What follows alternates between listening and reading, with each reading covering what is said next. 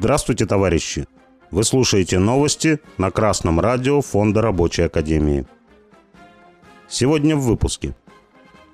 В России процветает спекуляция.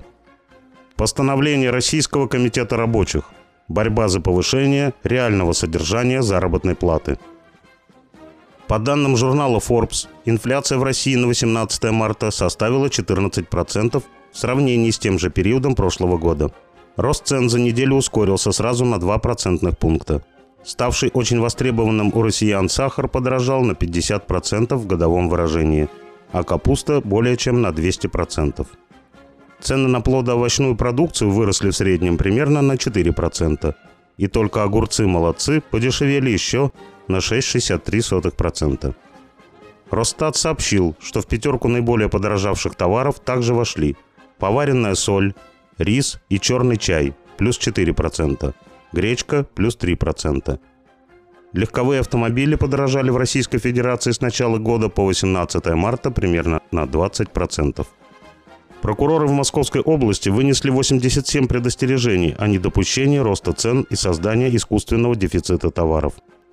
Как пояснил агентству РИА Новости источник в правоохранительных органах, предостережения в частности получили Мишлен, Оби, Икея, Грунтфос, JCB. Страна погружается в кошмар гиперинфляции, а прокуратура пишет предписание. 87 штук, много бумаги не надо.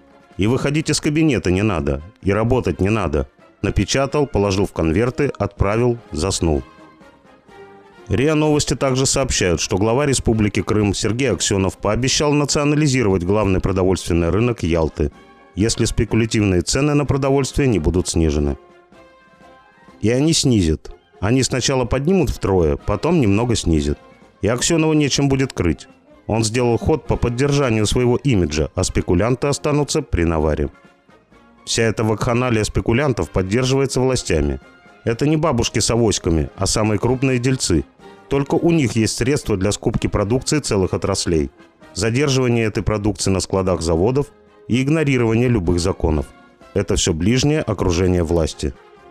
Специальная военная операция не помеха для классовой борьбы. Класс капиталистов борется с рабочими. Их оружие – повышение цен на все товары. Кроме товара – рабочая сила. Оружие пролетариата – это борьба за повышение цены на товар рабочая сила, то есть за повышение заработной платы. В марте 2022 года рабочие делегаты со всей России собрались на Российский комитет рабочих и постановили, что рабочим нужно составлять свои проекты прогрессивного коллективного договора, в который надо включить положение по обеспечению занятости, повышению реального содержания заработной платы и сокращению рабочего времени до 6 часов. При этом зарплата должна оставаться такой же. Чтобы у этой борьбы был шанс на успех – Рабочим нужно организовываться в профсоюзы, рабочие секции в действующих профсоюзах и инициативные комитеты по установлению рабочего контроля за деятельностью предприятий.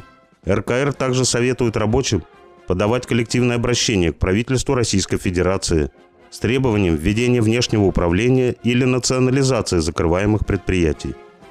Короче, все в руках рабочих. Российский комитет рабочих призывает рабочих к коллективной борьбе с целью сохранения рабочих мест и повышения благосостояния рабочих. Необходимо не только развернуть борьбу на каждом предприятии, но и координировать действия коллективов через городские объединения рабочих, а в масштабе всей страны через Российский комитет рабочих, постановили делегаты. С вами был Марк Беркутов с коммунистическим приветом из Маловишера.